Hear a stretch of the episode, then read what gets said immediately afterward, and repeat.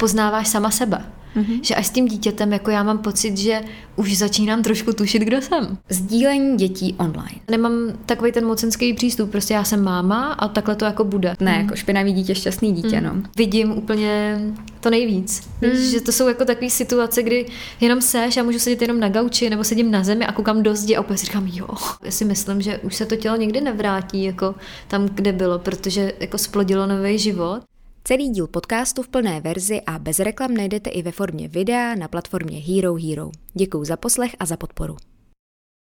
Vítám vás u nového dílu podcastu Nastav duši. Dnes je mým hostem Tereza Kratochvílová, blogerka, zakladatelka projektu Adopci zdar, autorka knihy Holka ze sekáče a také maminka roční Elin. Vítej, Teres. Ahoj, Veru, děkuji za pozvání. Jsem moc ráda, že jsi tady.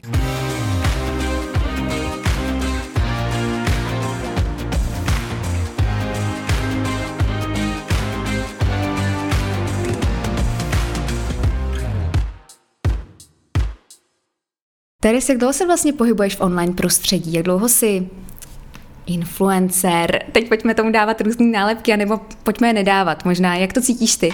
A jak dlouho se v online prostředí pohybuješ? Ty jo, já bych řekla, že to je asi od roku 2012. Takže mm-hmm. už docela dlouho, takže už to bude vlastně docela, no vlastně 10 let skoro to bude. No a vlastně začínala jsem tím, že jsem měla fashion blog, mm-hmm. A po nějaký době už mi to přišlo takový jako povrchní a že už to jako nejsem já, protože jsem měla furt tendence něco nakupovat a jenom jako abych měla co fotit a tak. No a pak jsem nějak jako postupně přešla na YouTube, mm-hmm. tam jsem se pak odešla, jsem měla takový jako etapy. No a pak jsem už několik let na Instagramu vlastně, no, takže, takže vlastně docela dlouho. Mm-hmm. Co jsi tvořila na YouTube? Já jsem začínala uh, vlastně, no to bylo k tomu blogu, protože jsem tam točila takový to Q&A, jakože zeptejte se mě na něco a what's in my bag, a ta klasika a, a nějaký jako my daily makeup routine a, a takovýhle. To mě, jako... Pro mě teď napadlo jako uh, back in time, že by se podívala, jak to vypadalo předtím a jak to vypadá dnes. Jo, no. jako obsah tašky jo. s malou Elin, víš, a jako jak to bylo dřív. Přesně.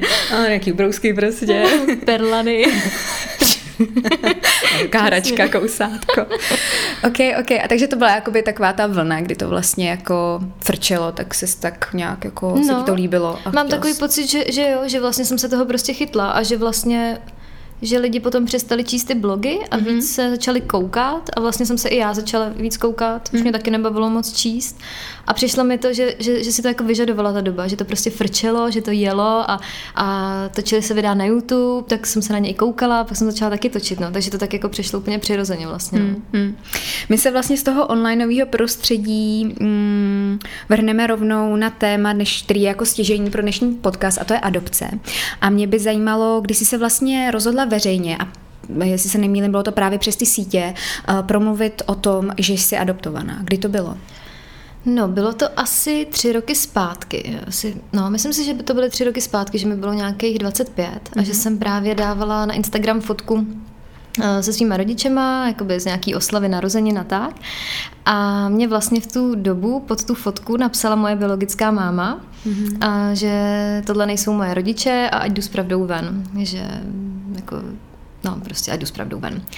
A pro mě to bylo úplně něco jako strašného, protože jako já jsem neměla nikdy pocit, že bych byla někdo jako známý, slavný a tak, ale přece jenom mě v tu dobu sledovalo asi jako 20 tisíc lidí. A nechtěla jsem, aby tohle to jako tam někdo viděl, že jo, no. Takže jsem to vlastně hnedka začala eh, řešit, hnedka jsem si všechno skryla, smazala mm-hmm. a bylo to, bylo to fakt jako hodně silný, protože to byla pro mě úplně jako hrozná jako zrada. A i když jsem vlastně točila ty různé videa a psala jsem, tak jsem pořád tak se jakoby během toho života bála, že to tam někdy někdo jako řekne, protože ne, že by to bylo něco, za co by jsem se styděla nebo tak, ale neříkala jsem to každému na potkání, že mm-hmm. neříkala jsem to veřejně, ne, neps, nepsala jsem to na svý, jako na ten blog, na svý články a tak. No a když jsme to jakoby doma i hodně řešili, co s tím, protože mhm. to bylo dost těžký i pro moje rodiče, tak mi vlastně došlo, že bude nejlepší to takhle veřejně říct. A že když půjdu vlastně veřejně s tou pravdou ven, tak um, vlastně už na mě nikdo nebude nic mít. Máš ty karty v ruce vlastně. Mm. Uh, jak to vnímala, ten komentář z toho, co říkáš, tak vlastně nebyl moc, nebo je takový, na mě působí útočně, jakoby nějakým způsobem. Eh, kde se to vzalo? Ty už s mamku znala v té době, nebo jako to bylo úplně nečekaný, eh, že tam prostě někdo no to napsal a ty si vlastně teda přišla na to, jaký, jaký byl ten průběh toho, že? No, začalo to vlastně tím, když jsem jí vyhledala, tu svoji biologickou rodinu, že jsem se vlastně, jakoby vyhledala jsem tu biologickou mámu, a byli jsme nějakou dobu v kontaktu, ale vždycky to bylo takový nárazový, že chvíli jsme se jako třeba psali, když jsem třeba očekávala nějaký setkání nebo tak. A bylo to takový hodně, jak bych to řekla, no takový impulzivní, mm-hmm. že chvíli bylo ticho po pěšině, pak se mi třeba zase ozvala a tak. A často mi právě psala z různých profilů, já jsem se vždycky zablokovala. A ona si takhle tvořila další a další, takže No, ale jako takhle, neočekávala jsem to, že by se to mohlo stát. Mm-hmm. Přišlo mi, že tohle bylo už jakoby přes čáru docela, no. Mm-hmm. A no, bylo to, bylo to šílený vlastně pro mě, ale, ale mělo to ten průběh takový jako, no, že prostě chvíli, chvíli dobrý, chvíli špatný mm-hmm. a furt to takhle kolovalo, no. A uh, komunikovala si potom s tou biologickou mámou vlastně důvod, proč to udělala, proč to tam napsala? Uh, to jsme spolu komunikovali, ale ono je hrozně těžký jakoby um, si z toho něco vzít, protože já ji vůbec nechci soudit, ani nechci mm. jako uh, říkat, jaká je nebo není, ale já už jsem pak jako po delší době pochopila, že um, nějakou pravdu a nějaký vysvětlení jako nepotřebuju vlastně že jako to nejvíc, co vlastně jakoby já mám, je ve mně. A i když v té době jsem samozřejmě pátrala a chtěla jsem vidět ten důvod a jako mm. proč, tak jako zpětně jsem stejně viděla, že to vychází z nějaký obrovský jako bolesti a z nějakého obrovského zranění jejího vlastně. A musela jsem to tak jako přijmout. No. Mm, rozumím. Kdy a jak jsi se vlastně rozhodla uh, propojit? Ty už jsi zmínila, že jsi se s ní propojila s biologickou mámou, ale kdy uh, to bylo? Kolika letech? No, bylo mi 18, bylo to přesně na mý 18. narozeniny. První, co jdu dělat. Přesně. Někdo si jde píchnout nos a teru. já šla na matriku. Google mámu, teda. No, právě, matrika, to no, Ale já jsem nevěděla, že vlastně ty si můžeš dohledat uh, tu svoji rodinu už, myslím, ve 12 letech, uh-huh. ale pokud máš jako sebou nějakého zákonného zástupce, tak si myslím, že můžeš i dřív, když s tebou prostě jde rodič a chcete hledat jako uh-huh. jméno a bydliště a kdo to je a tak, takže myslím si, že můžeš i dřív, ale já jsem to nevěděla. A já jsem si myslela, že musím čekat do těch 18. narozenin. A pro mě bylo jakoby nejdůležitější vědět, jako proč vlastně, to bylo, mm-hmm. proč jsem vlastně i jako hledala. Že jsem chtěla znát důvody a Chtěla jsem vědět, jak vypadá, po kom jsem a tak. A úplně si to pamatuju, protože jsem měla 18. narozeniny, myslím si, že jsem zatáhla ten den i školu. Vydala jsem se na tu matriku. prostě, no, matriku. Nikomu jsem nic teda neřekla, takže to nikdo netušil. No a vydala jsem se na tu matriku, tam jsem dostala vlastně jméno té své biologické mámy, otec tam uvedený nebyl, byly tam ještě prarodiče a adresa. A ta adresa byla vlastně v době, kdy já jsem se narodila, ale já jsem nevěděla, že jako mě v tu chvíli nenapadlo, že by um, mohlo být něco jako jinak, že by mě nikdo nechtěl vidět, nebo jako, víš, ty v té době, prostě fakt v těch 18 letech jsem jako fakt šla úplně takhle, vůbec jsem mm-hmm. jako mhm. nepřemýšlela, vůbec jsem se nekoukala zleva zprava. A pak jsem teda dostala tam tu adresu a já jsem ještě jela na tu adresu. Ten den Ten den, jo. Wow. Ten den jsem jela na tu adresu. A tam nikde žádný zvonek, že jo, nic, prostě tam nikdo jako nebyl. Jsem tam stála před tím barákem a čekala jsem, eh, jestli z něj někdo vyjde, a pak vyšla nějaká paní, tak jsem se jí jako ptala, jestli tam někdo takový jako bydlí a tak. A ta paní, že už tam jako nikdo nebydlí, no, takže pro mě vlastně tohle bylo úplně jako, aha, jako vlastně tam nemusí bydlet a mě to vůbec, fakt mě to vůbec nenapadlo. Takže vlastně po tomhle všem, kdy já jsem si teda jako myslela, že jako i v ten den vlastně zjistím všechno, rozkryju vlastně tady tu, tu rodinou třináctou komnatu. No, tak to se nestalo, ale pak jsem teda vlastně pátrala online ještě no. Mm-hmm. No a uh, ty teda, jako jak, jak to probíhá? Jsi, uh, dojdeš na matriku a uh, prostě řekneš svý jméno, řekneš prostě potřebuji vědět, kdo je můj rodič a oni ti to hmm. prostě jenom nalistujou. Hmm, no, myslím si, že to tak bylo. Jako já už to mám hodně, uh, hodně matně, to mám v hlavě, protože už je to jako skoro deset let. Hmm.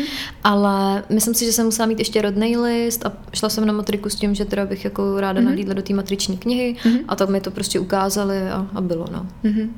Může se vlastně ten biologický rodič vzdát tohle? To znamená, že právě není uveden i ta maminka? Jde, jde to jakoby úplně se odříznout od toho dítěte? To znamená, že kdyby teda tam přišla tvoje máma, by se rozhodla ne, tak tam prostě nebude nikde? Já si myslím, že ne, ale nechci, nechci kecat, protože vím, že jsou různý druhy adopce, že bývá jako nějaká anonymní nebo přímá adopce a tak, ale no, tak hlavně jako ta, naš, ta moje adopce vlastně proběhla v 93. roce mm-hmm. a to bylo úplně jiný, než je to teďka, že jo. Takže si myslím, že, že tam asi má být uvedená, no, mm-hmm. ale nechci, nechci fakt jako, Nevíš, nevím, úplně pořádku. nechci na 100% říkat, že to tak je. Dobře, a takže ty jsi došla k baráku, kde uh, zřejmě teda někdo nebydlel a co bylo pak? Pak jsem měla docela jako překvapená a zklamaná domů, no. Protože mm-hmm. jsem fakt nečekala, že, že by tam jako nikdo nebyl. Mm-hmm. Protože já jsem vůbec jako tím, že jsem se o tom s nikým nebavila a neměla jsem v okolí nikoho, s kým bych to mohla probrat, nebo takhle, samozřejmě, že jsem to mohla probrat, ale já jsem nechtěla. Hmm. Já jsem v tomhle tom byla taková ta statečná holčička, co jde a vyřeší to sama a řekne to až prostě... Mám to hotový potom... to léta, mluvila jsem s mámou, že nepojde. no, já jsem v tomhle tom byla taková, takže, takže jsem vlastně potom uh, šla domů a vlastně, jak jsem měla to jméno a všechno, tak jsem začala hledat na Facebooku. Mm-hmm. A napsala jsem snad úplně všem ženským se jménem týmní máme. Ty lidi museli být úplně v šoku, protože jim Co, jak, jak, jak, jaký bylo znění té zprávy? No, taková ta klasika, jako dobrý den, uh, asi jste moje máma, nebo ně, něco takového. Takže a nikdo mi neodepsal, no, takže to bylo takový, no, no, byla jsem z toho docela jako smutná, ale jako mě to fakt nedala, já jsem si říkala, já to dokážu.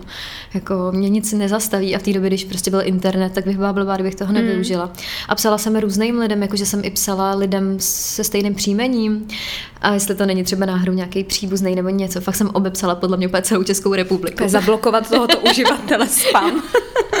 Pak mi nikdo jako neodepisoval, jako jestli mi odepsalo třeba pět lidí, jako hmm. Třeba z 50. Myslím hmm. si, že jsem napsala fakt hodně lidem.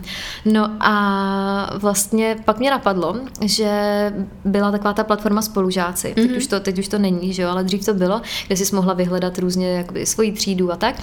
A vlastně mi došlo, že jakoby měla jsem o té mámě nějaký informace, co asi, nebo jakou práci asi dělala. Mm-hmm. A tak jsem si to začala jako spojovat a říkám si, jo, tak to by mohlo být tohle a tohle. Věděla jsem datum jejího narození, takže jsem si vypočítala, kdy mohla jakoby zhruba, zhruba studovat tu střední školu. No a našla jsem to. No, našla jsem to, napsala mi její spolužačka a pak se prostě rozjel zase další kolotoč. OK. No a kdy jsi svoji mámu poprvé viděla? Hmm, ty jo, já si, nepam, já si teď nepamatuju ten rok, ale podle mě to je kolem nějakých těch mých 25. narozenin. No já už to mám jako docela v mlze, mm, ty mm. roky, ale myslím si, že to je možná tak ty čtyři, tři roky zpátky. A já jsem na to vlastně čekala celý život, mm. Na to setkání, protože já jsem byla hodně taková, mě hodně jako zajímalo, jako jak vypadá, protože já jsem malá, mám 153 cm, rodiče jsou vysoký, celý život to bylo furt takový, a pokud jsi tak malá? A, a furt takový ty jako dotazy, a já jsem hodně, protože já jsem dřív ta, závodně tancovala a tak jsme se často setkávali s různýma rodinama a já jsem vždycky viděla, jak jsou si všichni podobní a mě to úplně fascinovalo. A já furt, jste úplně stejný, jako na všechny svý kamarádky, víš, a všichni, ne, ježíš, nejsme. Já úplně, jo, prostě jste úplně stejný, já jsem z toho byla úplně jako vyřízená. Takže jsem jako chtěla vědět, jako, hmm. jaká jako mm, byla, nebo víš, jakože já jsem totiž měla i úplně jako jiný informace vlastně, nebo co jsem měla od svý mámy, tak to bylo, že ano, jako mě, věděla jsem nějaký příběh, proč asi zhruba mě dala k té adopci mm-hmm. a tak jsem si to jako malá jakoby začala vizualizovat a před, jakoby, no, dělala jsem si to podle svých představ a myslela jsem si, že to je jako někdo, kdo jakoby um, mu bylo ublíženo, kdo za to nemohl a takže jsem k ní necítila žádný mm-hmm. jako negativní emoce už v tu fázi toho vlastně toho hledání. Takže jsem si jako myslela, že to bude jako super, víš, že to bude úplně nějaká moje zpřízněná duše. No, ale ne, nebyla nakonec. No. Takže očekávání mm. bylo jiný než realita. Mm. Mm. Jsi ráda, že se s mámou viděla dneska? Hmm. Jo, jako já jsem, já jsem ráda úplně za všechno, co se jako stalo, protože protože mi to dalo jako odpovědi na otázky a já jsem si hlavně uvědomila, že um, že jsem je jako nepotřebovala. Víš, že jako nějaká část mě potom pořád toužila a chtěla vědět jako proč a co se stalo a z jakého důvodu a já jsem furt byla taková, že jsem hodně jako řešila, řešila ty příčiny a, a souvislosti a tak. A pak jsem vlastně došla do nějakého bodu, že já se tu pravdu nikdy nedozvím, protože mě začaly chodit jako informace z různých zdrojů o jedné události a každá ta informace byla úplně jiná. Mm-hmm. A já jsem si v tu chvíli vlastně uvědomila, že já tady pátrám jako po nějaký pravdě univerzální, ona prostě neexistuje, víš, že každý to vlastně eh, cítil úplně jinak mm-hmm. a že mi to vlastně jako je jedno, že jakoby tomu ani nemůžu věřit, víš, že nemůžu těm lidem věřit, že to jsou lidi, kteří jsem na té své cestě nějak jako potkala, mm-hmm. protože jsem tam měla i setkání vlastně se svým biologickým tátou, A od něj jsem měla jako informace a vlastně jsem si uvědomila, že, jako, že mi to může být úplně jedno. Mm-hmm. Jak jsi se dostala k tátovi? No, přes tu mámu. Takže ona ti jakoby řekla, kdo je táta Řekla, nakonec? no. A já jsem zase jakoby vyhledala a, no. Najdu tě. Já jsem hrozný detektiv, jako, ale, ale fakt jako Detektivní já... kanceláře, to zakrát to chvíli má dobrý den, jak vám mohu pomoci? No, jako, chtěla bych říct, že jako jestli někdo potřebuje, tak se může obrátit, ale nemám na to úplně kapacitu dneska. OK, a setkání s tátou a táta? No, to bylo překvapivě uh, hezký, mm-hmm. protože ale zase, tam byla taková informace, jako že on, uh, mě bylo řečeno, že on o mě nevěděl, mm-hmm. od něj vlastně, že vůbec nevěděl, že jako jsem na světě. Mm-hmm. A pak z toho jako postupem vy, vyplynulo, že to věděl, jo, takže prostě takový ty, jako, víš, jako jeden říká tohle, druhý jo, tohle, jo. co teda jako, kdo je ten, to je ten debil teda. jo. Ukažme se na něj.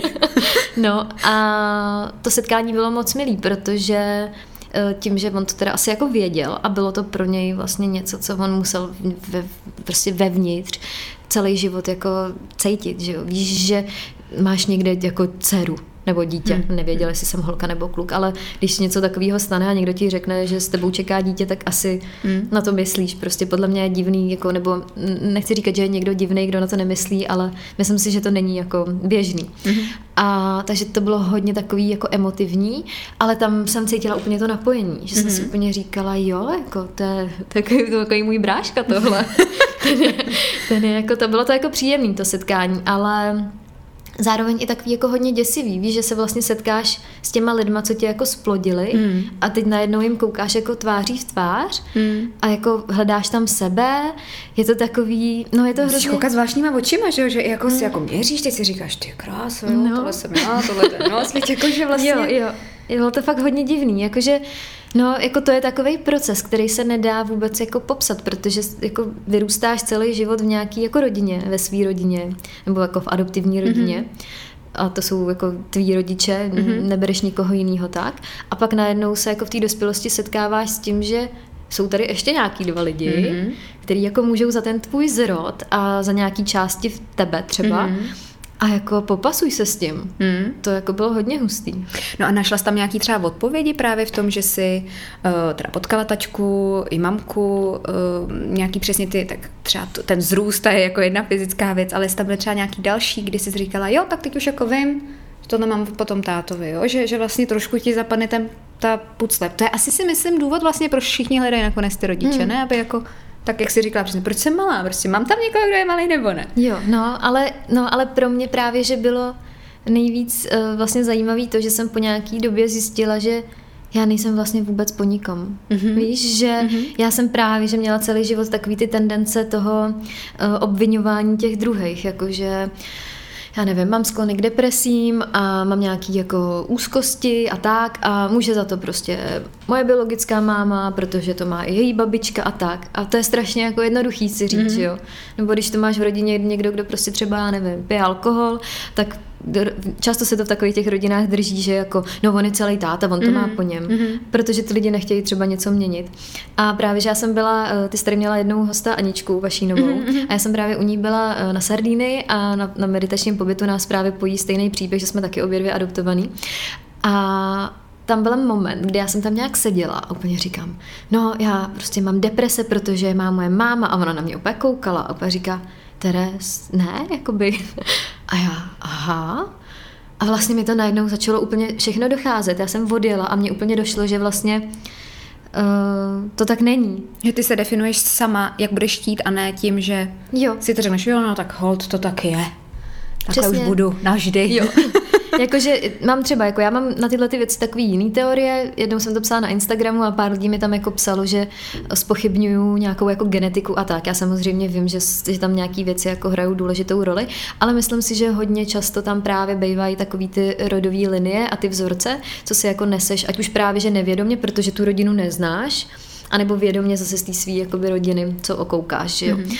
A já jsem si uvědomila, že, že vlastně ne, že jako já nejsem nikdo vlastně z těch mých rodičů a že je to hrozně jednoduchý, protože ona je tam vždycky nějaká pravděpodobnost, že něco po někom budeš mít, nebo že budeš mít něco společného s někým. Ať už je to cizí člověk nebo není. Mm-hmm. Prostě buď to, to bude takový, nebo takový, nebo takový, takový. Prostě není to nikdy jako černobílý. Mm-hmm. Že? Takže já jsem si v tu chvíli vlastně uvědomila, že já jsem ty otázky, které jsem jako hledala, tak jsem je nepotřebovala.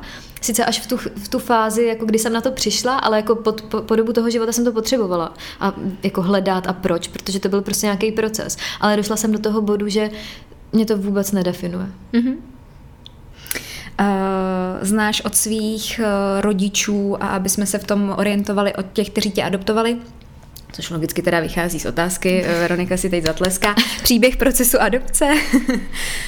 No jo, jako vím, protože rodiče vlastně, um, když uh, se snažili vlastně o svoje jako miminko, tak jim to dlouho nešlo. A mý mamce vlastně bylo 25, s tátou byly v nějakých jejich 20, takže pět let vlastně se snažili a nešlo to. No a vlastně potom teda zažádali o adopci. A Ono to asi ten průběh je podle mě stejný, jako je dneska. Mm-hmm. Jako, ono to je hodně na, jako náročný. To, to, myslím si, že by byl jako lepší člověk, který si tím prošel, aby o tom mluvil, ale jako vím takový ty, takovou tu klasiku, že šli na úřad, na nějakou jako sociálku, tyhle ty věci, zažádali tam mhm. vlastně, mm-hmm. museli projít různýma psychologickými testama a tak. Já vlastně, když jsem uh, po nějaký době jsem zjistila, že si můžu zažádat i o spisovou dokumentaci, protože v té době, ne, ne, to už jsem ne, nebyla jsem těhotná, ale už jako by mi tam začínala trošičku taková ta myšlenka jako miminka a tak. A vlastně mi jako došlo, že já vlastně o sobě vůbec nic nevím. Že vlastně já jsem teda jako dva, dva eh, týdny byla jenom v kojeňáku nebo v nemocnici, pak se mě rodiče adoptovali. Ale teď, jak jsem máma, tak najednou vidím, jako, jak jsou dva týdny strašně důležitý. Prostě to je jako neskutečný, že jo. A já jsem vlastně zjistila, že o sobě vůbec nic nevím. Já jsem hlavně nevěděla ani jako hodinu svého narození a tak. Mm-hmm. Takže jsem potom šla... Um, na sociálku, zažádala jsem tam o tu spisovou dokumentaci a tam bylo všechno. Tam byla i jako moje fotka, když jsem byla miminko. Oni mi to všechno naskenovali. Byla tam vlastně, jak se tomu říká, um, no taková ta zpráva o tom novorozenci, mm-hmm. jak mhm. máš jako porodopis mm-hmm. a tyhle ty věci. A právě, že tam byla obrovská spisová dokumentace o mých rodičích. Vyloženě jako co dělají, jako různý psychologické posudky, jestli jsou jako způsobilí pro to mít děti a, a jako, jaký mají nějaký jako třeba priority nebo mm-hmm. nějaký jako jaký miminko by chtěli a tak. Takže to bylo docela hustý, když jsem to všechno viděla. Wow. Um, a když to tak zpětně hodnotěj, byl to zlouhavý proces nebo to šlo rychle? No, naši čekali tři roky. Uh. A já si myslím, že že jako asi, ono to asi je dlouhá doba, protože čekáš vlastně, kdy ti zavolají, vlastně, protože no.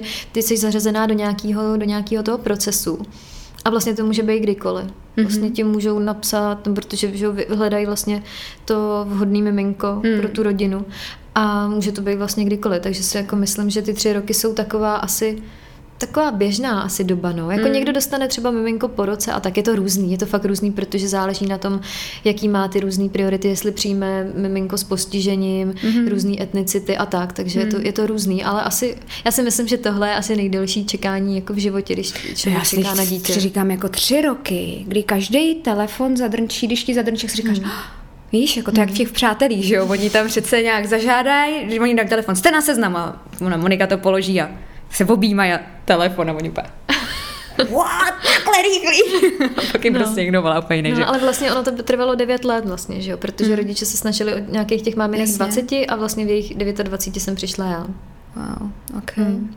No, já jako mm, vlastně i chápu, uh, nebo spíš, co bych chtěla do budoucna třeba někoho, kdo vidí do toho procesu, protože co tak slýchám, tak ten proces není asi úplně jednoduchý v dnešní době a je to právě docela zdlouhavý a ty děti uh, v těch kojeneckých ústavech čekají docela dlouho.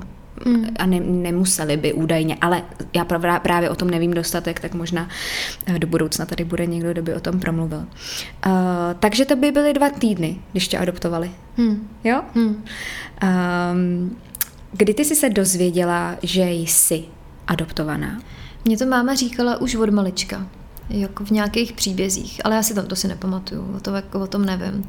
Ale jako oficiálně mi to řekli, než jsem šla do první třídy, mám takový dojem, protože mm-hmm. ono to je jako v zákoně, že by se to dětem mělo říct, než půjdou do první třídy, ale není to nějak ošetřený. Jako mm-hmm. je, to, je to jenom takový doporučení, že by se to ty děti měly dozvědět, ale často se tak neděje, že jo, mhm. protože mm-hmm. ano. No, je to různý, ale no, takže mě to rodiče řekli, když mě bylo nějakých sedm, protože já jsem měla odklad, a no, bylo to, bylo to zajímavé. Mm, a takže co, Sešli jste se v obývacím pokoji. V ložnici. V ložnici.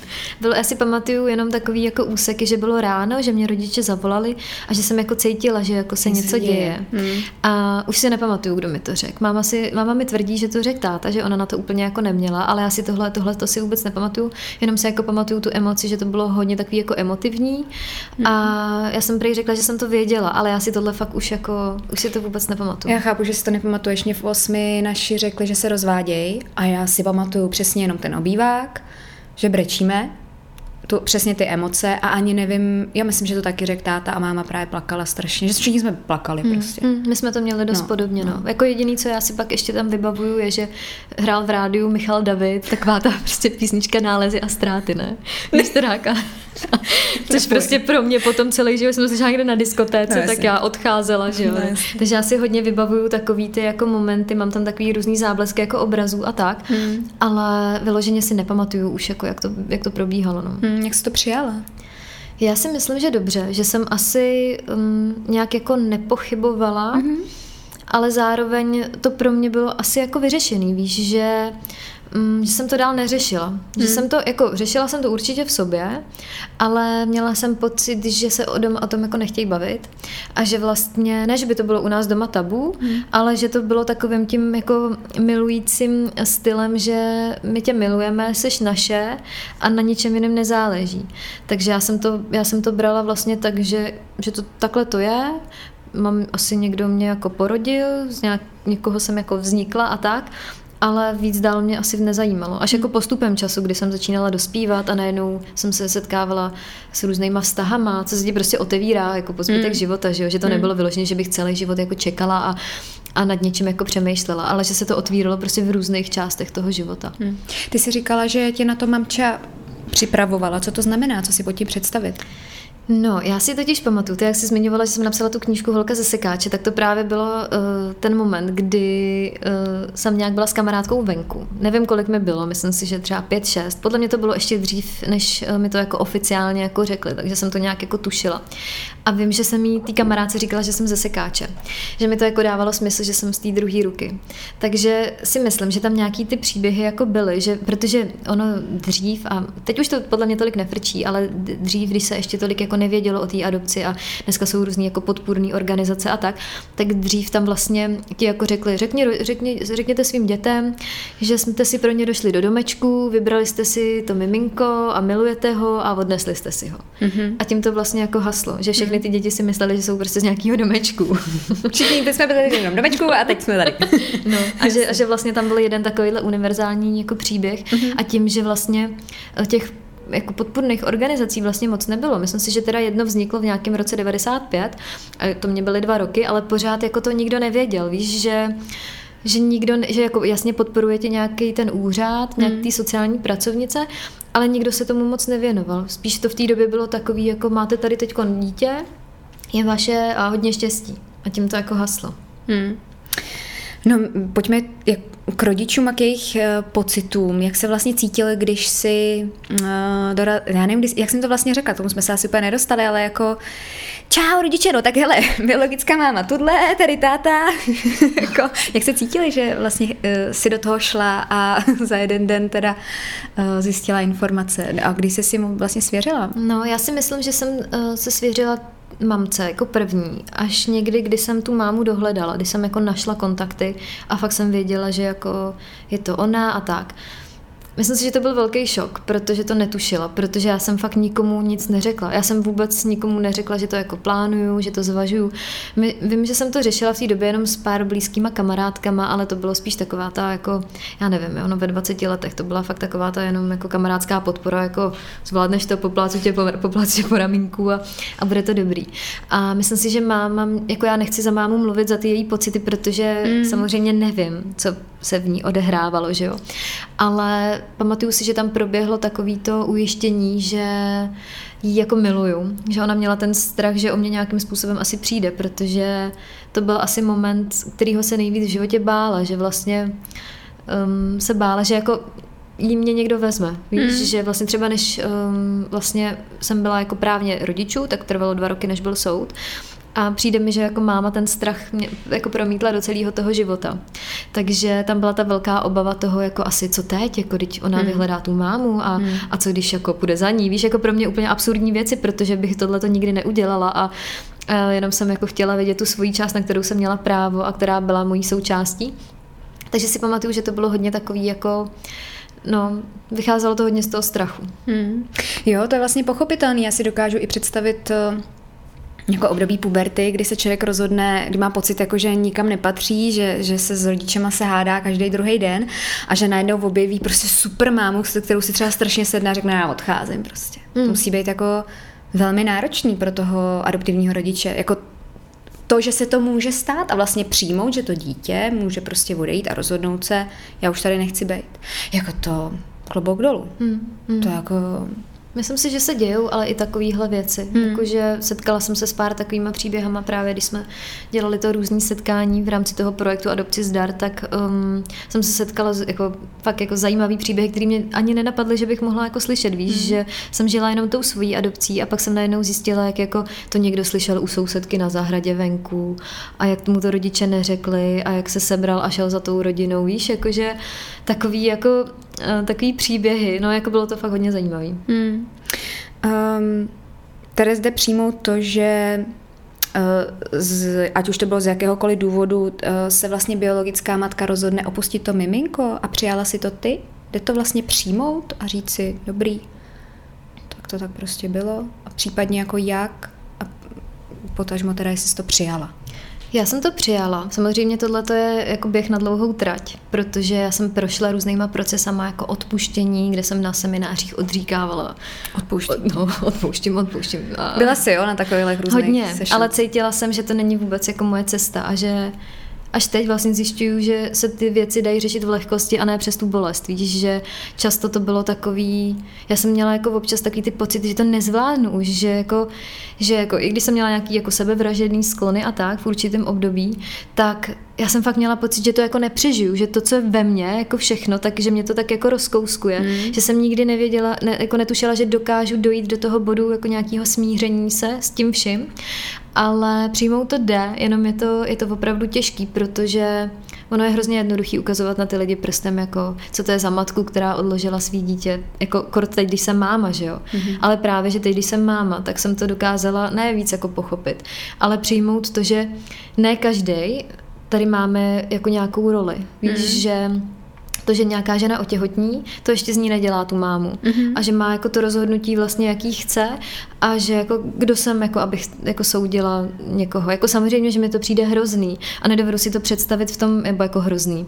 Nepřijde mi to hrozný v tom smyslu, že jako teď, když jsem máma, tak uh, nedovedu si představit, že bych se mi to stalo. Mm-hmm. Ale dovedu si představit, že se to stalo někomu jinému, protože to tak jako nějakým způsobem mělo být. Víš, mm. že jako teď zpětně to vidím, takže kdyby mě se všechny tyhle ty věci nestaly, tak nejsem tím člověkem, jako kterým jsem teď. Takže um, když se jako setkám s nějakým takovýmhle příběhem a jsou lidi, kteří právě ukazují na ty lidi prstem a říkají, to je jako strašný a a tak, tak já to jako vnitřně vnímám, že to je jako jejich cesta. Mm-hmm. A že jako nikomu nenáleží jako to, to nějak hodnotit a, a říkat, jestli je to dobře nebo špatně, protože jako jenom ty lidi, kterých se to týká, tak ty vědí, že jo, jestli je to jako pro ně dobře nebo pro ně špatně. Hmm.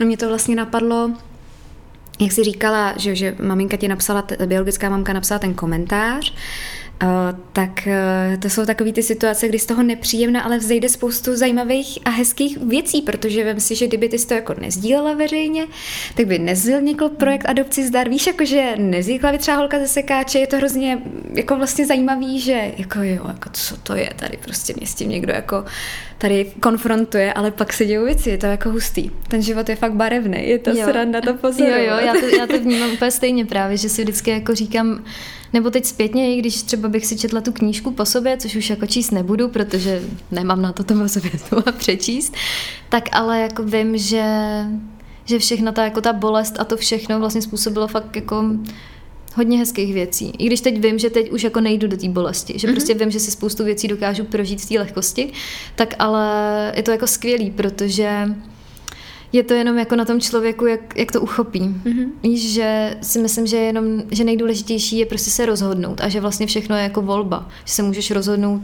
co s tím uděláš. Buď to nad tím tady budu brečet a pokud jsi jako v té fázi toho života, kdy si potřebuješ projít tu, tu roli té oběti, tak je to úplně v pořádku. No a pak najednou se podíváš a už v ní nejseš. Hmm. A říkáš si, jak, jako víš, že... Stalo? Dobrý, no. feeling good. Ty jsi, Teres, na sítích, konkrétně na sítích eh, Adopci zdar, zmiňovala mm, pocit méněcenosti eh, který souvisí právě eh, s tím, že se možná ten člověk, který je adoptovaný, vrací k tomu, takže jako já jsem chyba, nebo byla to moje chyba, jo, já jsem způsobil někomu bolest. Um, jak si tohle člověk zpracuje? Hmm. No, eh, kdybych to jako měla říct, jak jsem si to zpracovávala já, tak jako pro mě to bylo, nebo celkově, že jo, když eh, vlastně hned po tom porodu třeba ta maminka teda není, mm. tak jako to miminko neví, že už jako, nebo ono celou dobu vlastně si myslí, že je zajedno s tou mámou, že jo, až do několika let, že jo, toho mm. věku toho dítěte. A tím, že vlastně dojde k takovému jako velkému traumatu ze začátku, tomu opuštění, tak um, tam je ten pocit toho jako té smrt vlastně, protože když mm. tady není máma, tak já jako zemřu, že jo, kdo se o mě postará. A vlastně s tím pak jako souvisí často takový to nezasloužím si tady bejt a hodně se to pojí i s tím prenatálním obdobím, kdy vlastně, že jo, to miminko je v tom bříšku a vlastně to miminko cítí to, co ta maminka. Takže pokud ta maminka zažívá jako fakt ale jako šílený, jako vlny, emoce a neví, co má dělat a fakt tam přemýšlí prostě nad nějakým, jako taky třeba má jaký sebevražedný sklon nebo cokoliv, to je úplně jedno, tak to dítě to cítí a vlastně se s tímhle tím programem rodí. Mm. A je mhm. hrozně těžký pak, mm, pak to nějak jako v té dospělosti zpracovat, protože je tam furt ten strach z nějakého jako opuštění, jo? že myslím si, že to nemají třeba jenom lidi, co jsou adoptovaní, že i často dřív, když byly prostě miminka separovaný od svých jako maminek po porodu třeba hmm. na nějakou delší dobu, takže hodně lidí si třeba tohleto téma jako zpracovává ale potom se to jako prolíná do tvých vztahů, že jo, žárlivost a všechny tyhle ty jako věci. A jako tam já si myslím, že určitě je důležitý, jako když ten člověk přijde na to jako proč, proč se mi dějou tyhle ty věci, proč jako, já nevím, proč mám strach z toho, že mě ten partner opustí, že žárlim, a, nebo proč mám furt nějaký jako někde, já nevím, já jsem měla furt třeba to, že někde furt musím být jako první, aby mi něco jako neuteklo, víš, že i to se s tím jako často pojilo. A jako je to, to je fakt takový běh na dlouhou trať, že eh, mě jako nejvíc pomohlo to, že jsem si to jako rozebrala, věděla jsem, ale potom už jsem se jako do toho nevracela, protože mm-hmm. ono je to potom hrozně takový těžký, když se člověk furt jako do toho vrací a furt se v tom máchá a pak stejně nic jako nevyřešíš. Víš, že mi přijde, že hodně my lidi jako potřebujeme vědět ten důvod a mm-hmm. umět to pojmenovat. A ne takový to, že to chtějí vědět ty ostatní lidi, když se tě ptají prostě, a proč se ti děje tohle, mm-hmm. tak chtějí slyšet ten důvod. A my jsme se na to tak nějak jako naučili, než kdybys prostě řekla, hele, já nevím. Mm. Jako něco se mi teď děje, děje se nějaký proces a teď to takhle je a nevím, jako nevím, prostě nevím, no. nevím. nevím, no.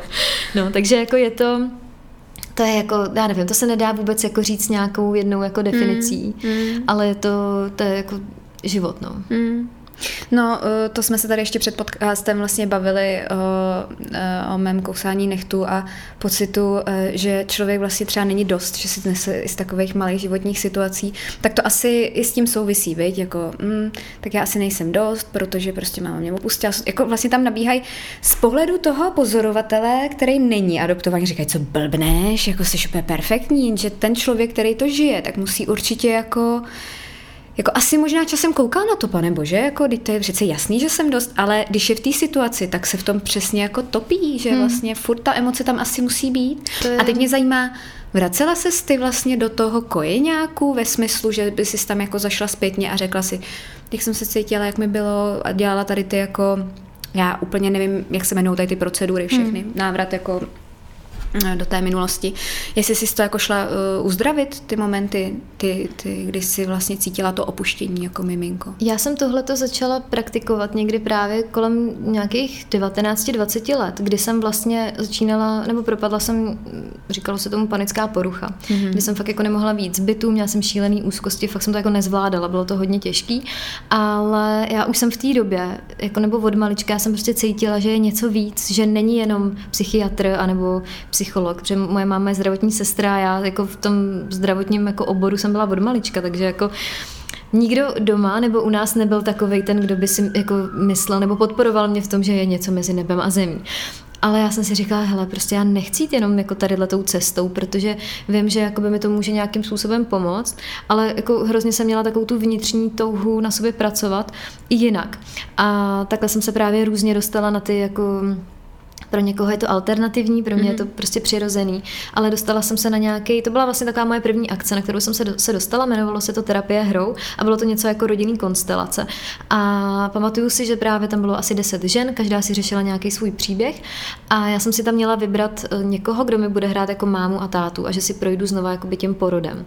Bylo to hodně silný, pamatuju si, že tam byl stůl, přes něj bylo hozený bílý prostěradlo a já jsem se jakoby vracela pod ten stůl jako do toho mámina břicha a vycházela jsem jakoby spod toho stolu s tím, že jako jsou tam všichni, co mě jako objímají, hladěj a jsou tam jako pro mě, že to bylo takový jako milující. A já jsem si samozřejmě myslela, že jsem tím prošla, že už to mám vyřešený. Jsem se pod stolem dobrý. Já přesně, jako jo, mám odpuštěno. Ale ono to tak vlastně jako vůbec nebylo. Ono to všechno jako vyplouvalo mnohem eh, víc a víc na povrch. A teď nevím, na co jsi úplně ptala, jestli ti odpovídám na to uh, konkrétně. Odpovídáš vlastně, hmm. jestli jsi tam vracela do, tý, do toho momentu, takže jsi šla přes tady ty rodinný konstelace hmm. a pokračovala si potom teda nějak dál? Nebo... No různýma, jako různý takovýhle semináře jsem naštěvovala, měla jsem pár terapeutů, s, který, s kterými jsem to řešila, ale nikdo se jakoby nezabýval vlastně moc tím, jako tou, eh, tím vlastně tím začátkem. Víš, že mm, by mi možná bodlo, kdybych to probírala s někým, kdo se vyloženě tou adopcí zabývá, mm-hmm. kdo jakoby ví, co si ty děti prožívají, protože mi třeba i často, když si někdo třeba přečet tu knížku Holka ze sekáče, což byl fakt takový jako deníček, kde jsem se z toho všeho vypsala, tak vím, že někdo psal nějakou recenzi, že ale tyhle ty věci prožívají i normální jako pubertáci. Ale samozřejmě, že můžou to prožívat a že ti prostě řekne, že je, je dítě, který prožívá pocity méněcenosti, protože mu ale rodiče prostě říkají, že není dost mm-hmm. dobrý, protože ho nepodporují v tom, co dělá. A pak je tam někdo, kdo poží, prožívá tyhle ty pocity proto, protože ho prostě ten rodič opustil. Mm-hmm. A i když to má podobný nějaký procesy, tak je to úplně jako jiný, že jo? Hmm. Um, projekt Adopci zdar, ten už jsi zmiňovala. Hmm. Uh, popiš, o čem je? No, on měl takový zvláštní vlastně, no takový, no takhle, já to řeknu prostě úplně jinak, jo.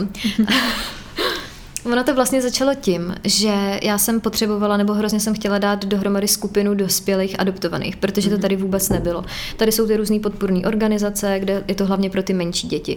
Ale nebylo tady moc jako dospěláků, protože vlastně tím, jak já jsem natočila to video eh, na YouTube o tom, že jsem teda adoptovaná, tak se mi tam začalo ozývat hrozně moc lidí. A já jsem si říkala, ale těch lidí je tam jako hrozně moc, co s nima teď mám jako dělat, že jo. Takže jsme nejdřív uh, udělali to, že jsme začali dělat jako setkání, kde byla i psycholožka, terapeut, ale mě to prostě tak strašně jako nesedělo. Já jsem měla pocit, že ty lidi tady nejsou proto, jako aby tady měli terapeuta a nějakýho kouče, ale ty lidi si chtějí o tom popovídat mm-hmm, mezi sebou, mm. aby prostě mohli říct na rovinu, hele, mě ty biologický rodiče prostě serou. Mm. Aby to jako, jako mohli říct, aby neměli furt takový to, ale dali mi život, pane bože, jsem jim vděčná, mm-hmm, víš, jakože mm-hmm. a bylo to v takovým zvláštním jako stylu, a myslím si, že když někdo chce vy, jako vyhledat tady tu odbornou pomoc, tak si to najde po vlastní ose, že si je vyhledá hmm. sám. Takže to mi přestalo sedět, takže nakonec jsem to dělala sama. Dělala jsem to ještě teda uh, s mojí kamarádkou Petrou Pávkovou, která vlastně dělá taky jakoby v té uh, organizaci Dobrá rodina a ona ještě vy, pomáhá vyhledávat vlastně těm uh, dospělým nebo dětem tu biologickou rodinu, že je takovej ten uh, taky detektiv. Ta, no, taky detektiv. a takže jsme to dělali jenom spolu. No jenom, že potom nějak uh, bylo období, kdy já jsem vlastně se stěhovala z Prahy, potom jsem uh, otěhotněla a měla jsem úplně jiný radosti. Mm-hmm. Ne, nebyly to starosti, byly to radosti. A vlastně šlo to na jednou stranou. Mm-hmm. A já jsem i jako ucítila, že, um, že v té době, kdy ty setkání byly, tak mě to hodně vyčerpávalo. Mm-hmm. Protože já jsem si neuměla zachovat uh, to svý já. Víš, mm-hmm. jakoby být tam prostě jenom sama za sebe a nebrat si ty pocity ostatních k sobě, protože já jsem člověk, který to hodně vnímá, hodně to cítí a pak se z toho hodně dlouho dostávám. Hmm. Takže i jsem jakoby cítila, že už to tam úplně jako nefunguje, že, že, že by se to asi mělo trošičku změnit. No takže potom ten uh, projekt vlastně úplně jako přestal, to setkávání skončilo a já vlastně potom jsem si řekla, že že, že jakoby nechci se toho vzdát, protože uh, nějakým způsobem tady chci být pro ty lidi. Takže jsem vytvořila ten Instagramový profil Adopci zdar, Teď jsem se mu teda nějakou delší dobu taky nevěnovala, ale tam jsem právě začala psát různé uh, myšlenky. Myšlenky, který, se kterými by mohli ostatní právě adoptovaní souznít. Mm-hmm. Plánuješ tam ještě nějaký um, aktivity, nebo to teď necháváš tak jako No, plynout? já to nechávám plynout, protože mám tu roční holčičku, takže tý se věnuju nejvíc a já jakoby nejsem člověk, který dokáže fungovat uh, na bázi nějakého plánování. Mm-hmm. Jako ke mně ty věci prostě tak jako choděj a když přijdou, tak je prostě píšu, dávám ven a, a řeším a dělám jako různé věci. Teď mám právě rozpracovanou ještě dětskou knížku pro mm. právě osvojené děti, takže to je to, co se teď, jakoby, nebo tomu se věnuju úplně nejvíc. A takže já tohle mám takhle jako často, že, že za sebou zanechávám ty věci, které zrovna potřebují třeba čas a jakoby není to právě z toho důvodu, že bych se jako řekla, mm, mně se nechce, mm-hmm. ale že spíš cítím, že fakt třeba jako potřebujou teď nechat být mm-hmm. a že teď tu energii potřebuju vložit úplně do něčeho jiného. Mm-hmm. Um, Vzhledem k tomu, že jsi zmiňovala, že jsi se s těmi adoptovanými dospělými vlastně scházela na těch setkáních, tak uh, věřím, že máš třeba nějakou už jako představu, co asi uh, ty adoptovaný lidi nejčastěji trápí. Jaký jsou jako nejčastěji, nejčastější otázky, uh, pocity a jak vlast, co vlastně řešejí. Co bys tak jako, co tě tak napadne, že když bys teď chtěla lidem přiblížit adoptovaného člověka, co řeší? Hmm, jako asi nejvíc, když bych to zhodnotila, tak mi přijde, že ty lidi nejvíc řeší to proč, mm-hmm. protože to ti nikdo neřekne. Víš, že ty to ty slyšíš od rodičů různý příběhy a tak, pak zjistíš, že taky nejsou pravda, protože prostě jako každý si můžeme tady na tom světě říkat, co chceme, víš, že pak mně to přijde úplně takový, jako že fakt se tady běžíme za tou pravdou a a vlastně pak chceš věřit člověku, který ho neznáš, který tě vlastně takhle na začátku jako opustil, víš, a, a ty mu předáš tu veškerou svoji důvěru v to, že mu říkáš, ano, tak je to tak, jak říkáš. Jako. Mm. Takže mně přijde, že, to, že nejvíc ty lidi řeší proč, ale je to často hodně tak jako bolestivý, že ty lidi vlastně ani třeba jako nechtějí vidět ty rodiče, víš, že tam mají tak silnou jakoby tu bolest, mm to, že uh, to udělali, hmm. že, to, že to je tak silný, že vlastně je to tak zžírá zevnitř, že se často jako prostě seknou a jako nechtějí, vůbec jako by to nechtějí, nechtějí vidět, což je taky v pořádku, že jo. Že já jsem se takhle často setkávala právě, nebo chodila jsem na různé uh, přednášky, kde jsem třeba právě mluvila z pohledu adoptovaný, nebo Byly to přednášky pro adoptivní rodiče, jak už jako adoptivní rodiče nebo budoucí adoptivní nebo osvojitele a tak. A setkala jsem se prostě s různýma příběhama a jako mi přijde mi, že nejvíc tam je to proč. Mm.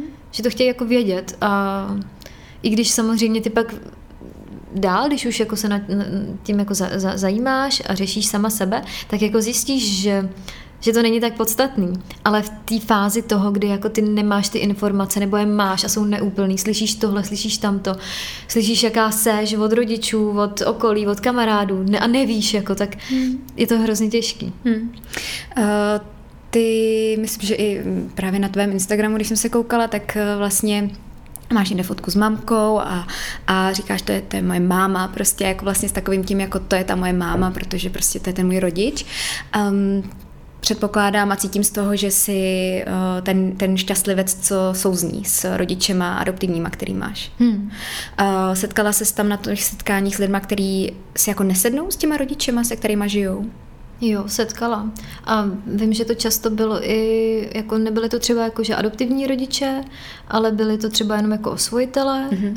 ale jako stává se to, no, mm. protože prostě je to, je to jako různý, protože procházíš různýma životníma etapama a i když třeba souzníš na začátku jako dítě, která, který je poslouchá, že jo, a dělá, co teda všichni chtějí, tak ti to pak najednou docvakne a zjistíš, že to tak dělat jako nechceš, anebo zjistíš, že ti v tom ty rodiče jako nepomáhají, nebo ti v tom jako nejdou naproti, nebo naopak ti podkopávají v tomhle tom nohy, víš, že i to se prostě stává, že je to tak jako bolestivý téma pro tu rodinu, že dělá, že se nic jako neděje, hmm. což je úplně asi podle mě nejhorší, no, když prostě fakt jsi v tom, že nechceme o tom slyšet. Nechceme a, a ty najednou teda jakoby máš tu zradu od těch rodičů, protože hmm. ty rodiče jsou pro tebe ty bohové, kterým věříš, že jo, a a jsou, jako když jsi malý dítě, tak pro tebe jediná ta pravda je od těch rodičů a když tě pak takhle sklame ten rodič v takový jako důležitý pro tebe věci, tak si myslím, že to je hodně těžký. Hmm.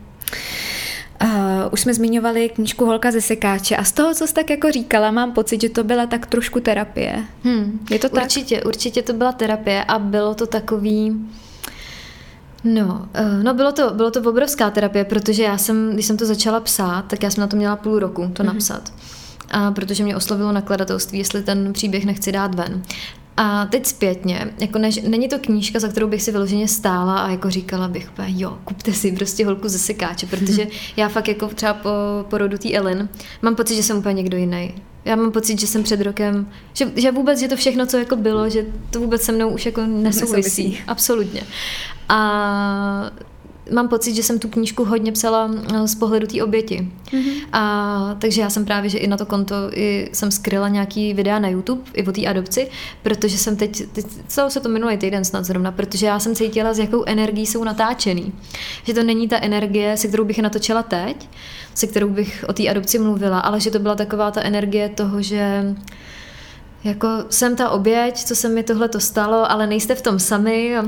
Pojďme a se litovat pojďme, jako no, zájemně, nebo... Víc, no, ani ne jako litovat, ale pojďme se jako podporovat, jo. ale furt z té role té oběti, víš, mm. jako, že stalo se mi to a prostě ne s tím jako nadhledem. Mm-hmm. Takže vlastně i takhle trošičku vznikala ta holka ze sekáče, ne, nevznikala vyloženě jako na nějakou, já nevím, z nějaký pomsty, nebo jako, což mi taky bylo jako řečený, že jsem jí psala, jako abych se pomstila a, a to tak nebylo. Ale pro mě to bylo jako najednou vypsání se úplně ze všeho, protože jsem vlastně v té knížce zmiňovala celý svůj život, že ta knížka vlastně začíná tím, že tam píšu příběh eh, jakoby mojí maminky, když mě vlastně jakoby teda čekali nebo čekali na mě a máma tam taky píše různý jakoby svý nějaký komentáře k různým období, mm-hmm. takže tam je třeba, nevím, rok 2013, jak jsem ho prožívala a jak ho viděla máma. Že to tam je vlastně, že ta knížka je i vlastně pro ty adoptivní rodiče, aby třeba viděli, jak to ten rodič vnímal a jak to třeba doopravdy bylo, jo? protože mm-hmm. spoustu věcí ta mamka vnímala úplně jinak a děli se úplně jiné věci. Jako. Takže pro mě to bylo fakt takový úplně vypsání se ze všech těch bolístek článek. A, takže to je spíš takový deníček, který mm. jsem prostě jenom poslala ven. To mi teď napadá, že tohle by mohl být takový rituál pro rodiny. Jak jste jí říkala, jako vidí to jinak máma, vidí to jinak dítě, že vlastně jako napsat si na konci roku, co se stalo a pak se na to podívat a přečíst si to doma by mohla být docela párty, ty jo. Ty, jo, to se taky říká. Ty jo, to se stalo, jo, to se ti dělo, jo, no, tak to tady vůbec nemám, víš co, jako no, že... ale jako to je zajímavý. super, no. To je pravda, Vidíš, to je good point. No. To možná Nový dělat. projekt? Nový projekt, budeme si, pojďme všichni každý rok psát, co se dělo a porovnávat mm. to. No jasně. Uh, knížka se ale stále jak dostání, jak v, v e-bookové verzi, ne už není? Už není, už je jenom v e-booku. E-booku, já jsem e-booku. dělala na Alze, mm. že mhm. v e-booku, takže mm. to ještě kdyby někdo chtěl, mm, tak, tak tam, ale už jako, už, už se přestala prodávat, takže už je jenom takhle. Jasně. Uh, co bys dnes napsala jinak? Já bych asi nic nenapsala jinak, protože to fakt byl ten příběh, který jsem si potřebovala napsat, ale asi kdybych nad tím přemýšlela, co bych napsala jako jinýho, tak by to byla nějaká jako nevyloženě asi jako příručka, mm-hmm. ale teď jako s tím nadhledem, co mám, bych napsala něco jiného. Víš, že to byl pro mě takový jako to vypsání se, takový deníček, co může pomoct prostě pubertákům, ale i dospělým, i rodičům, ale teď bych třeba napsala úplně jako jinou knížku. Mm-hmm. Ne mhm. vyloženě, jako že fakt bych neměnila nic na tom, co jsem tam psala, protože se to prostě dělo a, a psalo se to a jelo to, frčelo to. Ale teď bych to pojala trošičku možná jako jinak, no. Mm. Protože já jsem to pak jako pojala jinak, že jsem začala točit ty videa na YouTube a tak, ale já jsem pak už přestala mít jako kapacitu na to. Mě už přestala vadit, eh, nebo začala mi vadit ta platforma, začala mi vadit ta komunita těch lidí, co se tam jako vyskytovala a pak jsem přišla vlastně do toho offline prostředí, kde jsem chodila na ty různé přednášky a mm. tak. Takže já bych napsala úplně jinou knížku. Mm-hmm. No a když jsme u té jiné knížky, jiná knížka bude mm. a bude o čem? Povídej. Hele, bude to úplně eh, takový jednoduchý dětský leporelo, asi o 8, o 8 stránkách, protože já jsem tím, jak jsem, mám tu malou holčičku a vlastně jí dávám už od malička ty knížky a to všechno, tak vidím, jak je jako hrozně vnímavá a že, že jí to jako hrozně zajímá to všechno, mm-hmm. že prostě ty obrázky a ten příběh a to vyprávění, že s tím může začít vlastně už jako kdykoliv. A zjistila jsem, že tady jakoby není pro ty děti nic takového, že tady jako jsou nějaké knížky o adopci, ale třeba pro starší děti, třeba, nevím, 3 plus, 5 mm-hmm. plus, aby jako pochopili ten příběh a tak. Ale že tady vlastně není vyloženě něco pro úplně ty miminečka, mm-hmm. úplně pro ty malý. A jak prostě já jsem knihomil, já miluju knížky, kupuju je teda spíš jako víc pro sebe, než pro tu Ellen. to je hezká, tu bereme. Ellen si tam hraje. Jo. Já vždycky ten, ten, ten košík na, těch, na tom knihkupectví. Tam si docela frčím. No a tak mě právě napadlo, že bych udělala něco takhle malinkého, jednoduchého, s malinkýma nebo jako s jednoduchýma kresbama, kde by vlastně byl v různých jako malých básničkách popsaný ten proces, vlastně to, že, mm, no a jako, ještě bych to jako popsala, takže to mám takovou tou svojí tou svojí prostě, takovou tou svojí cestou, víc takovou s tím nadhledem, mm-hmm. že to není prostě takový jako no, tak narodila se s jiný mámě, neexistuje prostě, seš tady, dobrý, nazdar, jako je to. Že fakt tam mám jako, že e, o tom, že to miminko už si vybralo ty rodiče vlastně předtím, než jako přišla na ten svět, že aby jako vědělo, že to není jako náhoda všechno a pak to vlastně postupuje, takže tam e, je to narození toho miminka, je tam hodně zmiňovaná i ta biologická máma, protože chci, aby tam bylo jako jasně daný, že je i ona součást toho příběhu. Že to není jenom jako někdo, kdo to dítě porodil a fuj prostě. Mm-hmm. Víš, mhm. že často se k tomu takhle přistupuje, ale právě tohle nechci, že chci jakoby ctít i tu biologickou mámu. A takže to tam právě budu takhle mít, že, že vlastně aby, aby si to miminko jako uvědomilo, že i mělo tu biologickou maminku a že teď už je jako v bezpečí a že je u těch svých jako rodičů a vlastně to bude končit takovou jako, že to dítě je jako jedinečný, že ať už má kořeny jakýkoliv a jakýkoliv geny a já nevím cokoliv, jakýkoliv příběh, takže jakoby úžasný takový, jaký je. Mm. Takže jsem se rozhodla, že udělám právě takhle pro ty osvojené děti takovou, eh, fakt jako, bude to malinký laporelo. No. Mm. no to určitě dost rodičům pomůže a pokud jdou přesně tou cestou, že chtějí promlouvat k tomu dítěti už mm. od malička, to bude perfektní. Kdy to vyjde? Někdy na konci, teda nechci říkat na konci, někdy v lednu asi, protože mm-hmm. já už jsem to chtěla teď posílat do tiskárny, ale je to všechno úplně jako vytížený. Jasně. No, takže, takže, takže jsme to nechali někdy po, po novém roce, takže mám ještě teď čas dělat různé úpravy a tak, a, abych to úplně vyladila k dokonalosti. Pojďme teraz teď na téma tebe jako mámy. Jak se vlastně cítíš jako máma? Hele, to je tak nepopsatelný pocit. Jakože já mám fakt pocit, že jsem úplně někdo jiný. Já mám pocit, že s tím narozením, s tím porodem té Ellen se mi úplně jako rozšířilo vědomí a že že jako i, myslím si, že i spousta lidí, co, by, jako co si mě pamatuje z nějaký dřívější doby, že mě možná ani jako nepoznalo. Mm-hmm. Jako vzhledově, jo. Vypadám furt stejně, už se tak od 13. Džoučičky možná taky. no, ale že, ale že, že fakt jako mám pocit, že to, co bylo předtím, jako není vůbec. Mm-hmm. Že, že, že se fakt, no prostě fakt je to, je to mazec a miluju to a je to úplně je to nejlepší období jak mýho života. Mm-hmm. No e, vlastně, jak už jsi i říkala, ta knížka, že jako to vlastně bylo, tak to je prostě ta změna to je asi ta změna, že jo, změna je hmm. život, takže hmm. člověk říká, jo, jako dobrý, to je jaká Veronika, která byla, ale už, už ani nevím to, co si myslela a jako nemoc nerozumím tomu, proč to dělala, ale OK. Jo, přesně, já to takhle Přijímám bylo, hmm. čau, čau. Hustý, no a mm, co konkrétně, jak vnímáš mateřství, jak si ho užíváš, jak... Uh...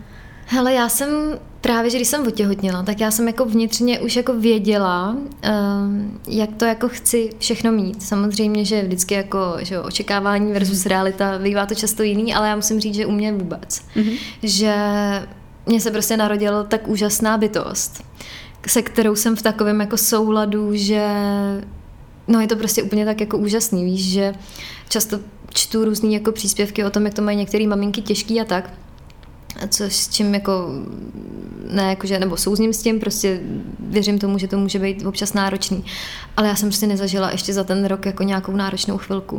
A ve mně se hlavně otevírá jako spousta témat právě, že jako mýho dětství, vztahu i mých rodičů a to je právě něco, s čím jsem jako nepočítala, protože já jsem měla jako pocit, že řeším furt tu biologickou rodinu, že mm-hmm. řeším pořád vlastně Eh, to, aby ta Ellen přišla na ten svět jako hezky, aby ji nikdo neopustil, že jo, že tohle to pro mě bylo takový, že jako jsem těhotná a chci prostě, aby se ta Ellen cítila úplně jinak v tom břiše, než jsem se cítila já u té své biologické mámy. A pak najednou úplně takový ťavky prostě, víš, jakože ve vztahu s těma mýma rodičema, že ti najednou začne docházet, jako já nechci, aby to znělo, jako že se ke mně rodiče chovali zlé a mm-hmm. tak, ale prostě jako naše generace, že jo, měla prostě úplně jinou výchovu, než jako mm-hmm. jede teď, že jo, já si hodně frčím respektující rodičovství, kontaktní, všechny tyhle ty jako věci a dřív to tak vůbec nebylo. Mm-hmm. A pro mě bylo hodně těžký vlastně nějakým způsobem se jakoby odloučit vlastně už jakoby nezastávat žádnou tu roli. Že jsem furt byla taková ta dcera. A mně přišlo, že jako rodiče moc uh, ne, nezvládali tu moji proměnu v tu mámu. Přechod. Mm-hmm. Že to bylo těžký pro všechny, protože já jsem byla furt teda ta Tereska, co jí ty rodiče milujou, že jo, co bude mít prostě to miminko, takže se těšili, že budou jako ty prarodiče, ale já jsem šla prostě úplně jako uf, úplně jinak, víš, mm-hmm, prostě, mm-hmm. že jako No, bylo to těžké jako pro všechny a to, to pro mě bylo asi nejvíc jako hustý, co se toho mateřství týká, že to není vůbec nic jako s Ellen a mm-hmm. jako dobrý, včera šla spát až v 11 hodin večer, jo, místo sedmi. To bylo těžký trošičku. jo, jasně, zkusíme ještě variantu. 375.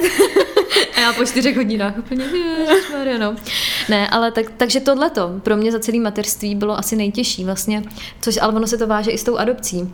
Vlastně s tím uh, pocitem té vděčnosti těm rodičům a hmm. odpoutání se od nich, že už jsem jenom já a mám hmm. jako svoji rodinu hmm. a, a tak to bylo asi nejvíc hustý pro mě.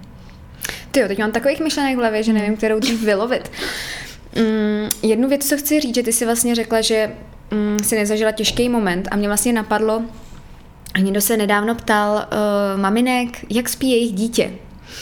A ty tam nějaký třeba popisovali, spí perfektně, spí dobře. A teď někdo tam začal ale jako se ptát, co to znamená? A někdo napsal, no budí se čtyřikrát za noc. Někdo, nebudí se vůbec.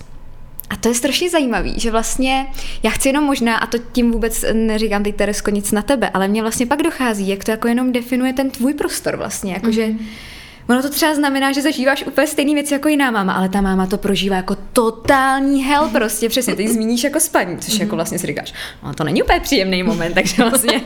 Ale vlastně ono je to o úhlu pohledu, mm, jak to jako vnímá člověk celkově. A to mi přijde strašně zajímavý, že můžeš jako prožívat dvě dost podobné situace. Prostě dítě se pětkrát probudí tady jedný mámě a tady druhý mámě, ale jedna řekne, dobrý, spíme dobře, hmm. a druhá řekne, no ty ale tak tohle už nezvládnu.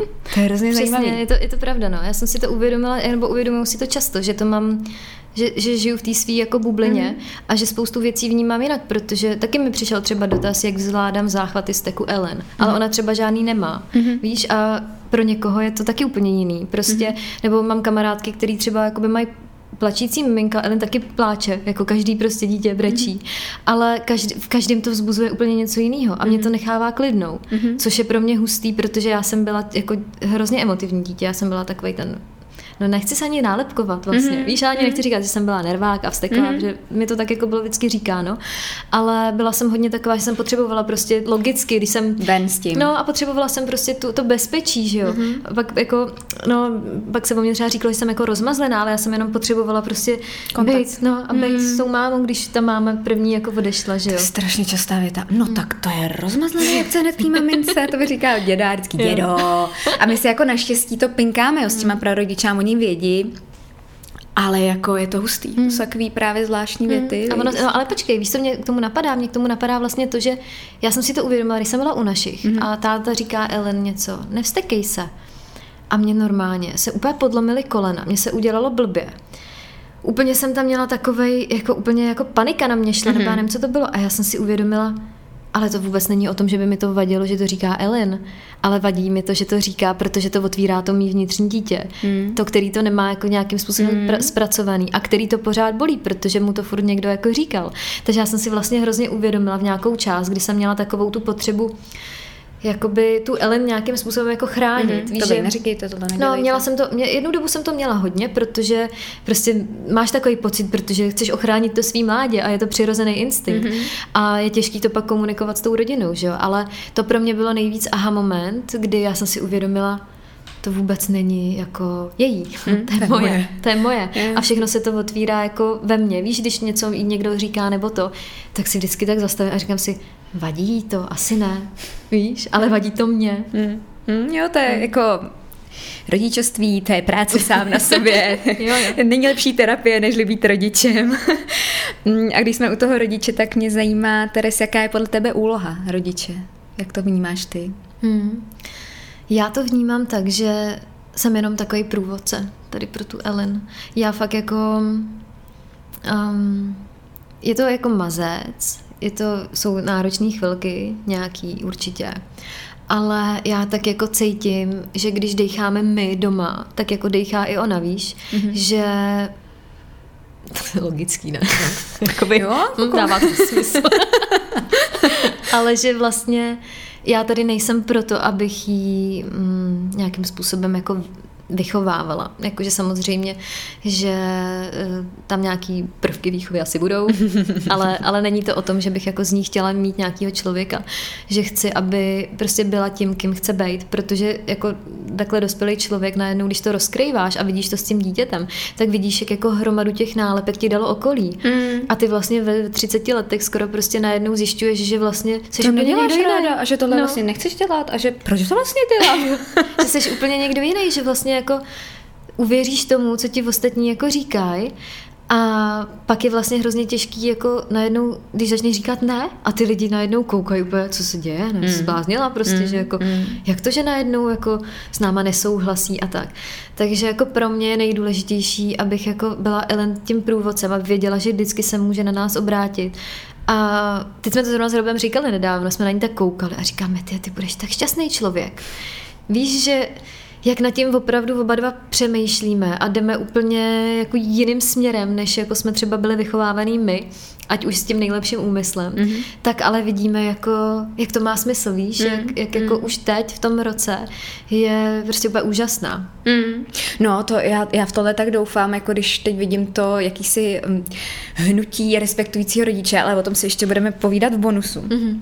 A to jsem ti k tomu ještě chtěla říct, je, že jsme se nedávno s mojí kamarádkou, nebudu jmenovat, protože tu není, tak abych nemluvila, jako, že, že to je ona, ale jsme se bavili.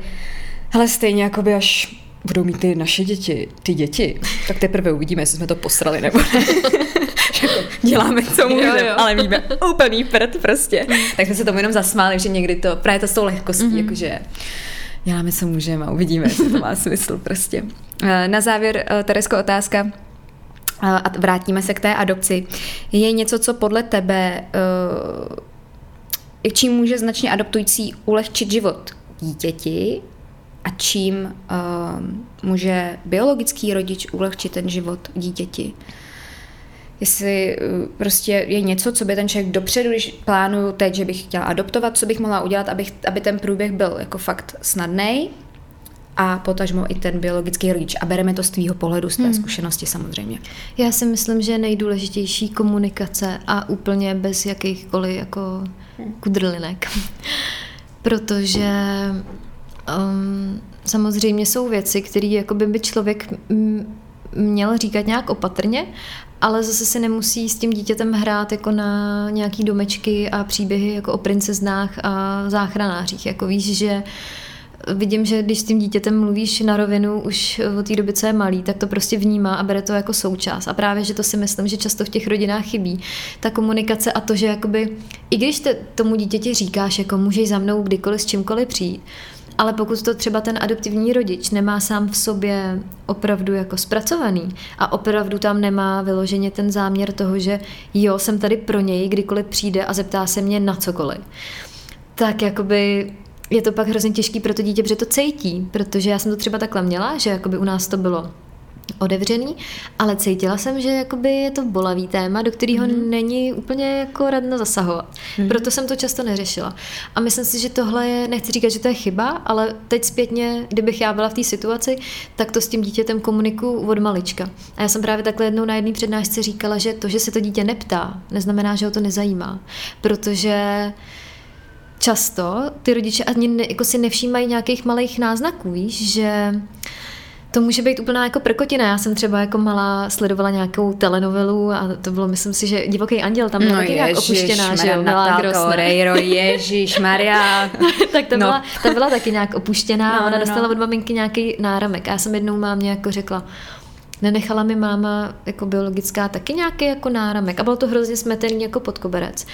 A to byl třeba moment, kdyby se asi ten rodič podle mě měl třeba jako mm-hmm. zastavit a říct si, hele, to dítě se ptá, asi ho ta vzpomínka nějak jako zajímá. Mm-hmm. Takže si myslím, že je nejdůležitější fakt jako naslouchat a nabízet to, protože jak jsem říkala, no, to, že to, dítě jakoby samo neřekne, neznamená, že to neřeší.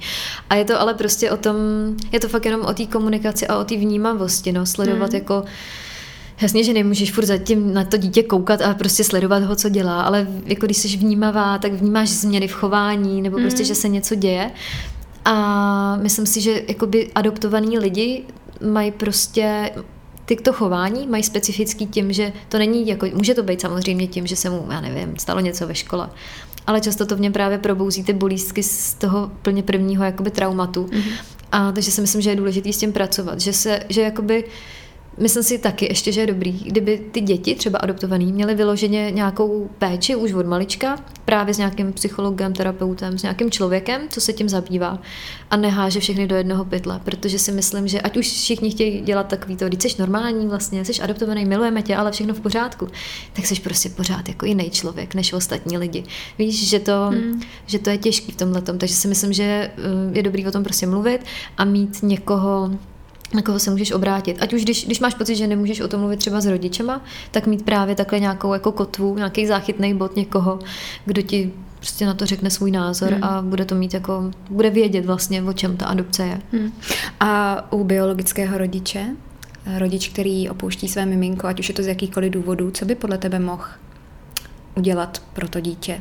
Hmm. Krom toho, že ho přivede na svět samozřejmě. Vidíš, to mě nikdy nenapadlo se, hmm. nebo nikdy jsme dostala takovouhle otázku ale jako asi kdybych to brala ze své vlastní zkušenosti, tak pokud jako se proto takhle rozhodne, tak musí prostě on být smířený s tím, že je to něco, co takhle je a musí taky počítat s tím, že se může to dítě někdy objevit v budoucnu. Takže bych, no, hele, je to tak strašně těžký. Já, když jsem, když se narodila Ellen, tak eh, jsem si nedovedla představit, že bych prostě porodila a jako neměla jí.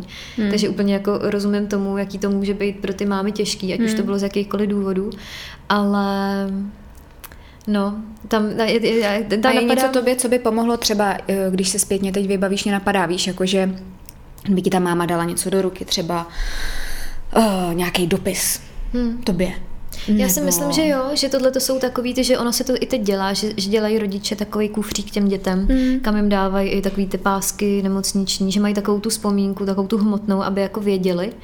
Myslím si, že uh, je, ono to ale záleží zase, jaká je to adopce, a to bychom se zase dostávali úplně do jiných jako témat. Podle mě je prostě důležitý jako nějaký, jako nechat to být, jakoby pustit to, víš, jako že když mm. už jakoby to pouštíš to dítě, tak to prostě pustit nějakým způsobem jako v sobě ale jako to se strašně těžce popisuje, protože mm. to bych si tím musela projít a a je to těžký, no, jako protože ne každý měl takovou jako třeba bolestivou zkušenost jako já s tím setkáním a se vším tím, co jsem věděla, takže je to těžký, no. Mm. Nevím, nevím, asi, asi prostě brát ten život, že je to, že se proto ty lidi rozhodli a musí, mm. musí se s tím naučit nějak žít. Mm.